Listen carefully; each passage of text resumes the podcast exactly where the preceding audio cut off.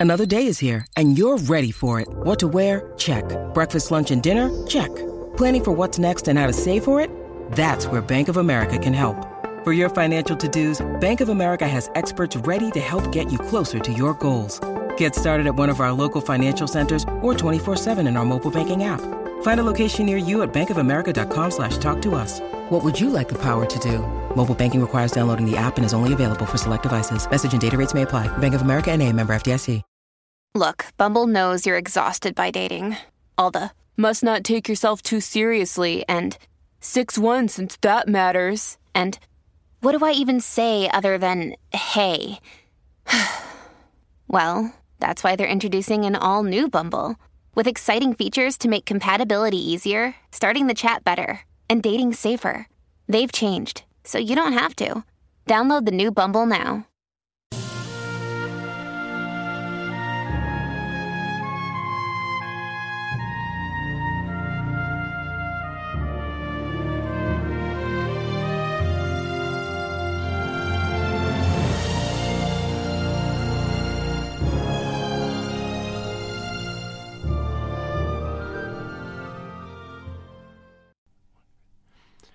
Welcome back, everyone, to 1001 Greatest Love Stories. This is your host, John Hagedorn. Today, chapters 15 and 16 from Lucy Maud Montgomery's Anne of Avonlea. And now, chapter 15 The Beginning of Vacation.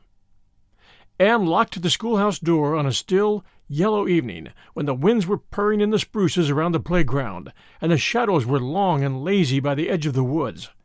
She dropped the key into her pocket with a sigh of satisfaction. The school year was ended. She had been re engaged for the next, with many expressions of satisfaction. Only Mr. Harmon Andrews told her she might use the strap more often. And two delightful months of a well earned vacation beckoned her invitingly. Anne felt at peace with the world and herself as she walked down the hill with her basket of flowers in her hand. Since the earliest Mayflowers, Anne had never missed her weekly pilgrimage to Matthew's grave. Everyone else in Avonlea, except Marilla, had already forgotten quiet, shy, unimportant Matthew Cuthbert. But his memory was still green in Anne's heart and always would be. She could never forget the kind old man who had been the first to give her the love and sympathy her starved childhood had craved. At the foot of the hill, a boy was sitting on the fence in the shadow of the spruces, a boy with big, dreamy eyes and a beautiful, sensitive face. He swung down and joined Anne, smiling, but there were traces of tears on his cheeks.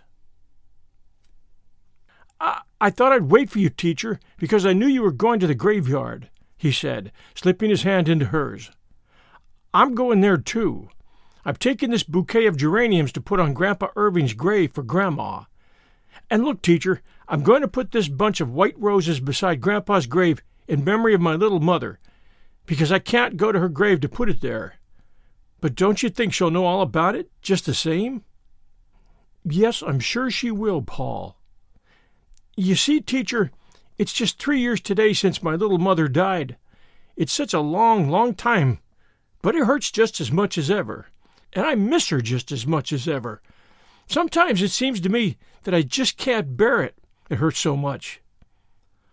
Paul's voice quivered and his lip trembled. He looked down at his roses, hoping that his teacher would not notice the tears in his eyes. And yet, said Anne very softly, you wouldn't want it to stop hurting. You wouldn't want to forget your mother even if you could. No, indeed I wouldn't. That's just the way I feel. You're so good at understanding, teacher. Nobody else understands so well, not even Grandma, although she's very good to me. Father understood pretty well, but still I couldn't talk much to him about Mother because it made him feel so bad. When he put his hand over his face, I always knew it was time to stop. Poor father, he must be dreadfully lonesome without me. But you see, he has nobody but a housekeeper now, and he thinks housekeepers are no good to bring up little boys, especially when he has to be away from home so much on business. Grandmothers are better, next to mothers. Some day, when I'm brought up, I'll go back to father, and we're never going to be parted again. Paul had talked so much to Anne about his mother and father that she felt as if she had known them. She thought his mother must have been very like what he was himself, in temperament and disposition, and she had an idea that Stephen Irving was a rather reserved man with a deep and tender nature which he kept hidden scrupulously from the world. Father's not very easy to get acquainted with, Paul had said once. I never really got acquainted with him until after my mother died. But he's splendid when you do get to know him. I love him the best in all the world, and Grandma Irving next, and then you. I'd love you next to Father if it wasn't my duty to love Grandma Irving best because she's doing so much for me. I wish she would leave the lamp in my room till I go to sleep, though. She takes it right out as soon as she tucks me up because she says I mustn't be a coward. I'm not scared, but I'd rather have the light. My mother used always to sit beside me and hold my hand till I went to sleep. I expect she spoiled me. Mothers do sometimes, you know. No, Anne did not know this, although she might imagine it. She thought sadly of her little mother, the mother who had thought her so perfectly beautiful, and who had died so long ago and was buried beside her boyish husband in that unvisited grave far away. Anne couldn't remember her mother, and for this reason she almost envied Paul. My birthday is next week, said Paul, as they walked up the long red hill, basking in the June sunshine. And father wrote me that he's sending me something that he thinks I'll like better than anything else he could send. I believe it has come already, for Grandma's keeping the bookcase drawer locked, and that's something new. And when I asked her why, she just looked mysterious and said, Little boys mustn't be too curious. It's very exciting to have a birthday, isn't it? I'll be eleven. You'd never think it to look at me, would you? Grandma says I'm very small for my age, and that it's all because I don't eat enough porridge. I do my very best, but Grandma gives such generous platefuls. There's nothing mean about Grandma, I can tell you. Ever since you and I had that talk about praying going home from Sunday school that day, teacher, when you said we ought to pray about all our difficulties, I've prayed every night that God would give me enough grace to enable me to eat every bit of my porridge in the mornings. But I've never been able to do it yet. And whether it's because I have too little grace or too much porridge, I really don't know. Grandma says father was brought up on porridge, and it certainly did work well in his case, for you ought to see the shoulders he has. But sometimes, concluded Paul with a sigh and a meditative air, I really think porridge will be the death of me. Anne permitted herself a smile, since Paul was not looking at her. All Avonlea knew that old Mrs. Irving was, was bringing her grandson up in accordance with the good old fashioned methods of diet and morals. Let us hope not, dear, Anne said cheerfully. How are your rock people coming on? Does the oldest twin still continue to behave himself? He has to, said Paul emphatically. He knows I won't associate with him if he doesn't. He is really full of wickedness, I think. And has Nora found out about the Golden Lady yet?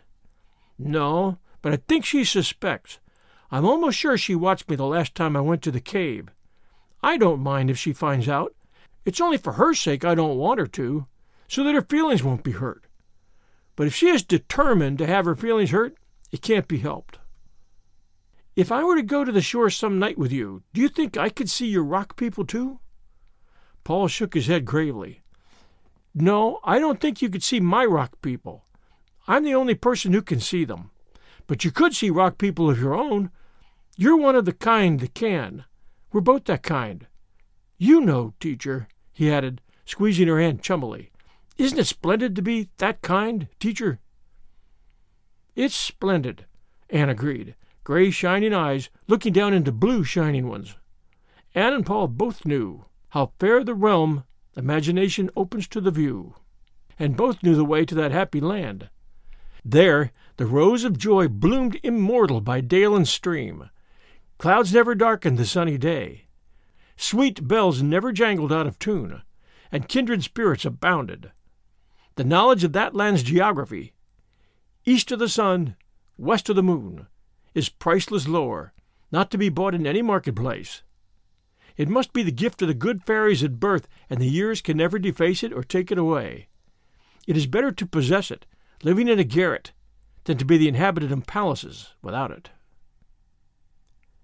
The Avonlea graveyard was as yet the grass grown solitude it had always been.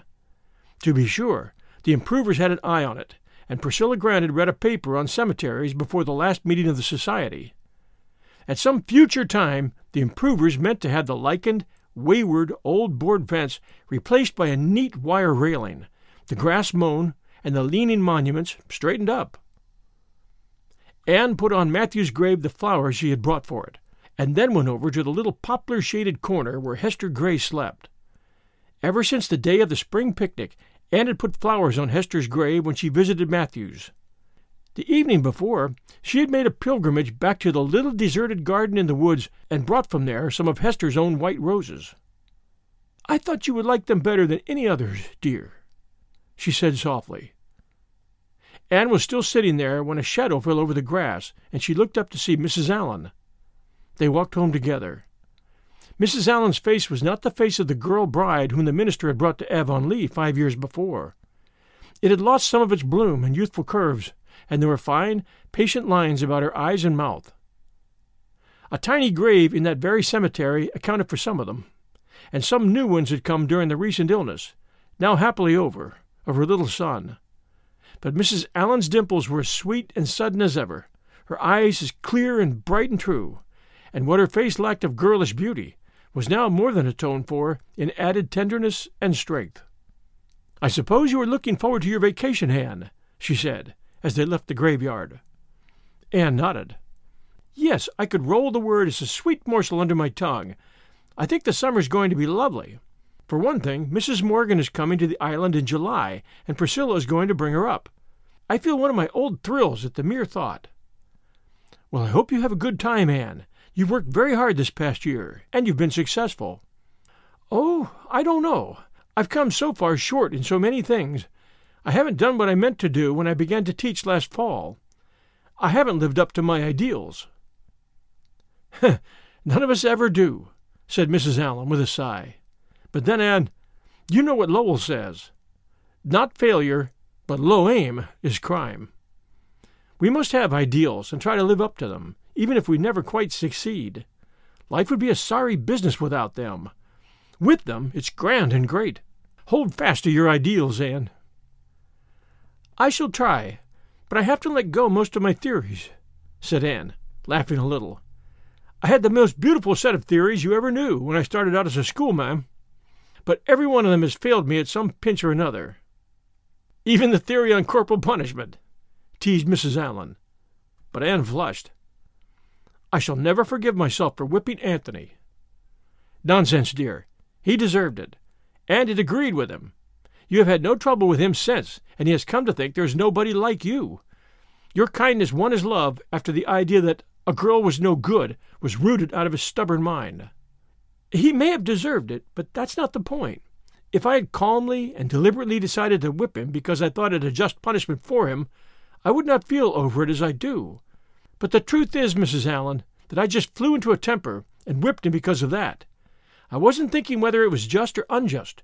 Even if he hadn't deserved it, I'd have done it just the same. That's what humiliates me. Well, we all make mistakes, dear, so just put it behind you. We should regret our mistakes and learn from them, but never carry them forward into the future with us. There goes Gilbert Blythe on his wheel. Home for his vacation, too, I suppose. How are you and he getting on with your studies? Pretty well. We plan to finish the Virgil tonight. There are only twenty lines to do.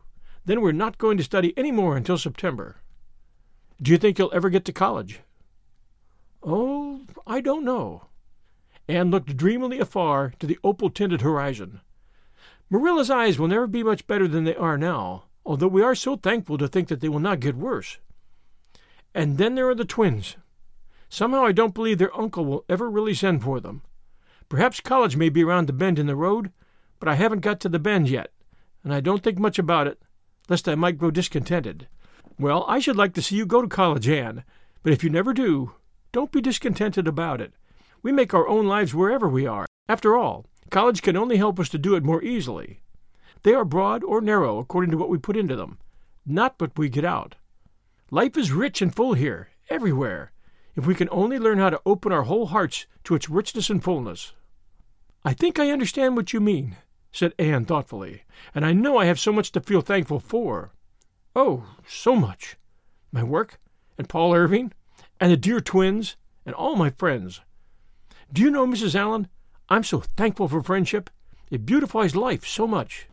True friendship is a very helpful thing indeed, said Mrs. Allen, and we should have a very high ideal of it, and never sully it by any failure in truth and sincerity. I fear the name of friendship is often degraded to a kind of intimacy that has nothing of real friendship in it. Yes, like Gertie Pye's and Julia Bell's. They are very intimate and go everywhere together, but Gertie is always saying nasty things of Julia behind her back, and everybody thinks she's jealous of her because she's always so pleased when anybody criticizes Julia. I think it's desecration to call that friendship. If we have friends, we should look only for the best in them and give them the best that's in us. Don't you think? Then friendship would be the most beautiful thing in the world. Friendship is very beautiful, smiled Mrs. Allen. But some day. Then she paused abruptly. In the delicate, white browed face beside her, with its candid eyes and mobile features, there was still far more of the child than of the woman. Anne's heart so far harbored only dreams of friendship and ambition, and Mrs. Allen did not wish to brush the bloom from her sweet unconsciousness. So she left her sentence for the future years to finish. We'll return with Chapter 16 right after these sponsor messages.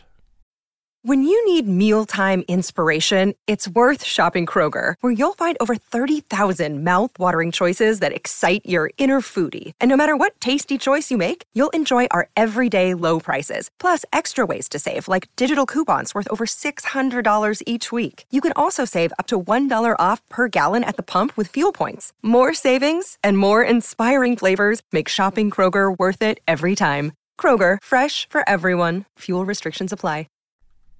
And now, Chapter 16 The Substance of Things Hoped For. Anne, said Davy appealingly, scrambling up on the shiny leather covered sofa in the Green Gables kitchen, where Anne sat, reading a letter. Anne, I'm awful hungry. You've no idea. I'll get you a piece of bread and butter in a minute, said Anne absently. Her letter evidently contained some exciting news, for her cheeks were as pink as the roses on the big bush outside, and her eyes were starry as only Anne's eyes could be. But I ain't bread and butter hungry, said Davy in a disgusted tone. I'm plum cake hungry. Oh, laughed Anne, laying down her letter and putting her arm about Davy to give him a squeeze. That's a kind of hunger that can be endured very comfortably, Davy boy. You know it's one of Marilla's rules that you can't have anything but bread and butter between meals. Well, give me a piece then, please. Davy had been at last taught to say please, but he generally tacked it on as an afterthought. He looked with approval at the generous slice Anne presently brought to him. You always put such a nice lot of butter on it, Anne. Marilla spreads it pretty thin. It slips down a lot easier when there's plenty of butter. The slice slipped down with tolerable ease, judging from its rapid disappearance. Davy slid headfirst off the sofa, turned a double somersault on the rug, and then sat up and announced decidedly, Anne, I've made up my mind about heaven. I don't want to go there. Why not? asked Anne gravely. Because heaven is in Simon Fletcher's garret, and I don't like Simon Fletcher. Heaven? In Simon Fletcher's garret? gasped Anne, too amazed even to laugh. Davy Keith, whatever put such extraordinary idea into your head? Milty Boulter says that's where it is. It was last Sunday in Sunday school. The lesson was about Elijah and Elisha, and I up and asked Miss Rogerson where heaven was. Miss Rogerson looked awful offended. She was cross anyhow, because when she asked us what Elijah left Elisha when he went to heaven, Milty Boulter said, His old clothes. And us fellows all laughed before we thought. I wish we could think first and do things afterwards, 'cause then you wouldn't do them. But Milty didn't mean to be disrespectful. He just couldn't think of the name of the thing. Miss Rogerson said heaven was where God was, and I wasn't to ask questions like that. Milty nudged me and said in a whisper, Heaven's in Uncle Simon's garret, and I'll explain about it on the road home. So when we was coming home, he explained. Milty's a great hand at explaining things. Even if he don't know anything about anything, he'll make up a lot of stuff, and so you get it all explained all the time.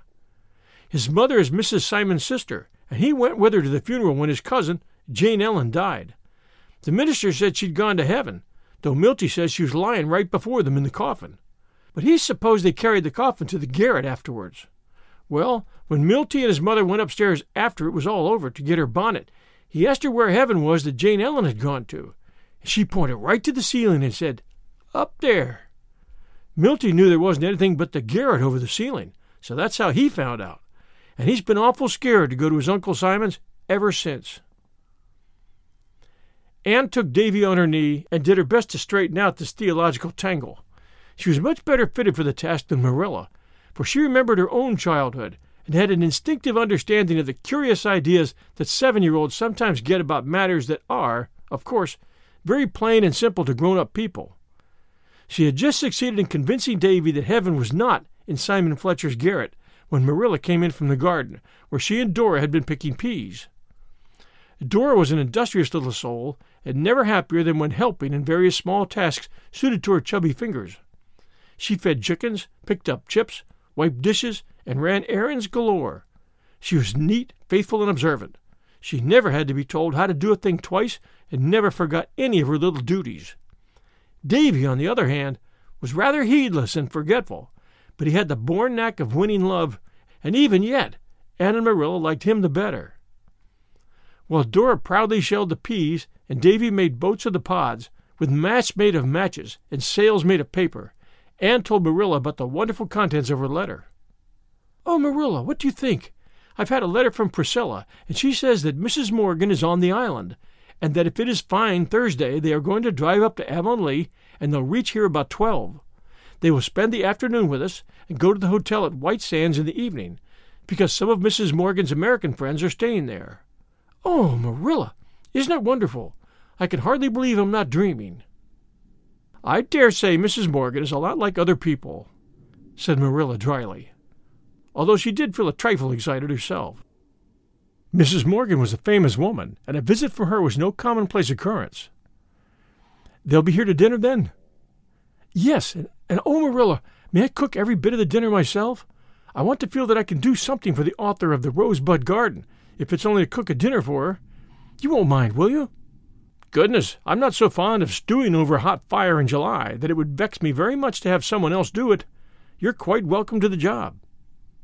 Oh, thank you, said Anne, as if Marilla had just conferred a tremendous favor. I'll make out the menu this very night.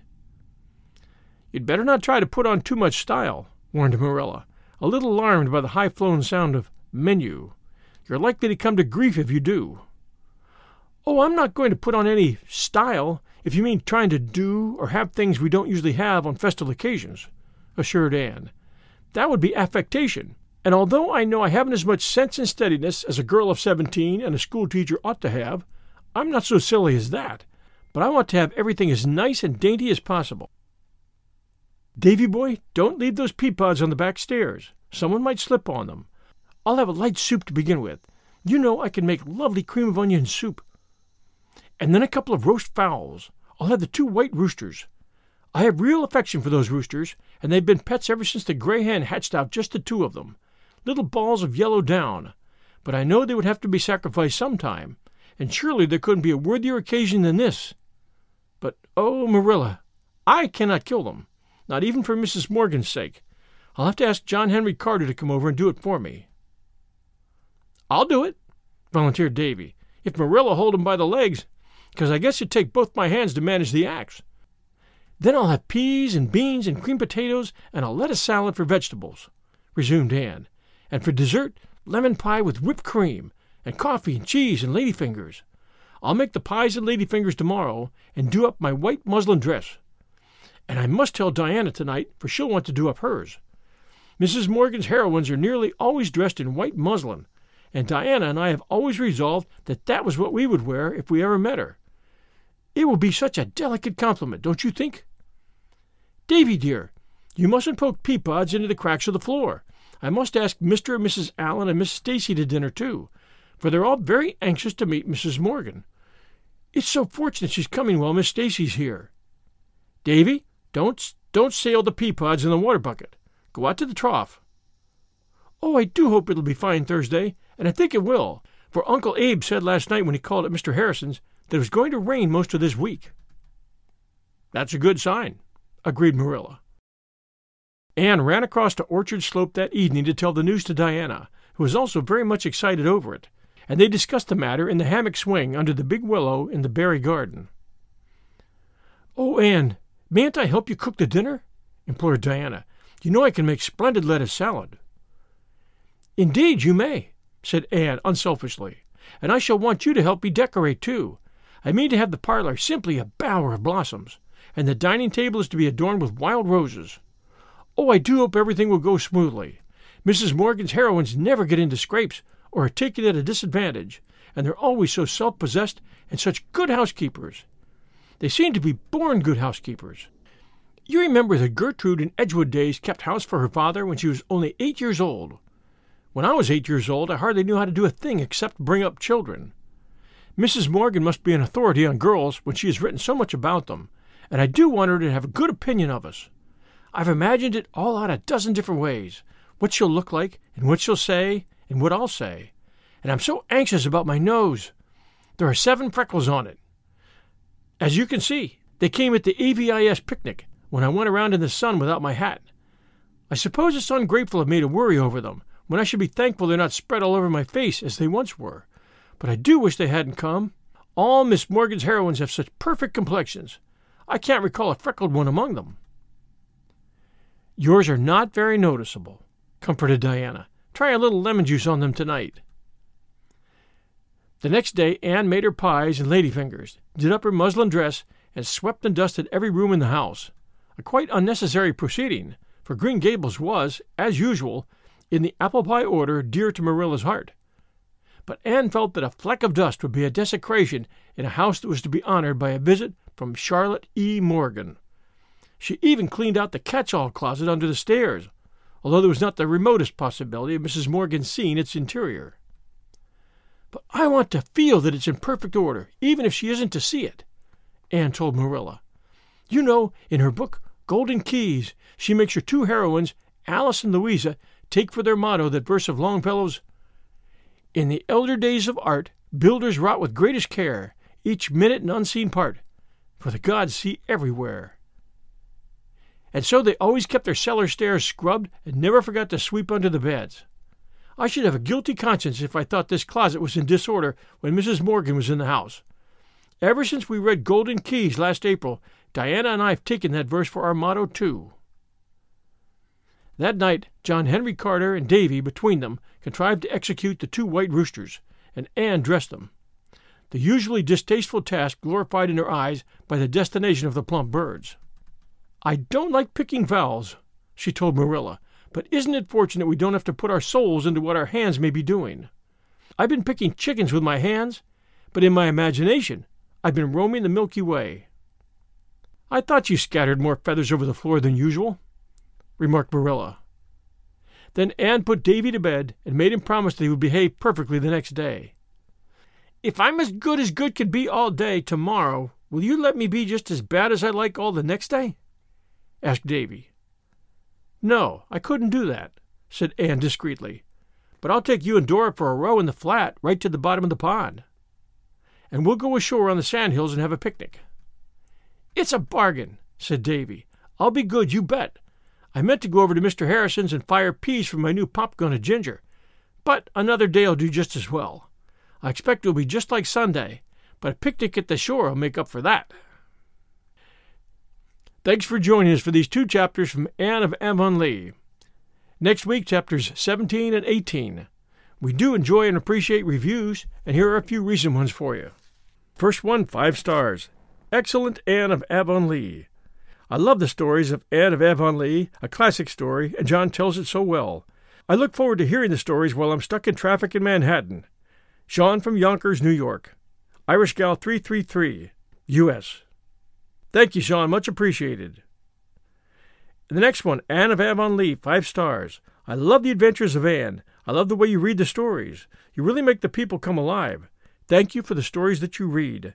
Down from Laura Amy, Apple Podcast, U.S. And this one for Maria, a story we did uh, a story we did a few months ago. Five stars, best narration yet, and a great adventure. Really enjoying Marie, Steve in Texas. That one Casnevo, Apple Podcast, U.S. Thank you all so very much for taking the time to sit down and write these reviews. They are greatly appreciated, and I know they help new listeners find us. Thanks for being with us this week. Tune in next week, Sunday night at 6 p.m. Eastern Time. Until then, everyone, This is your host, John Hagedorn. Stay safe, and we'll be back soon.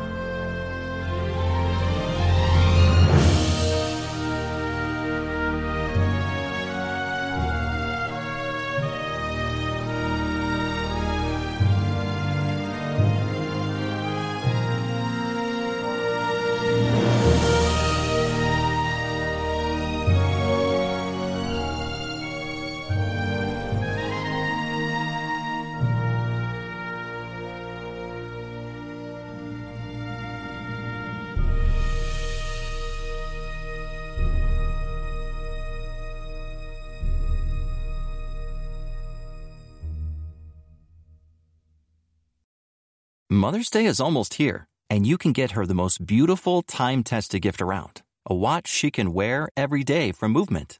Whether your mom is into classic dress watches, rare and refined ceramics, or tried and true bestsellers, Movement has something she'll love.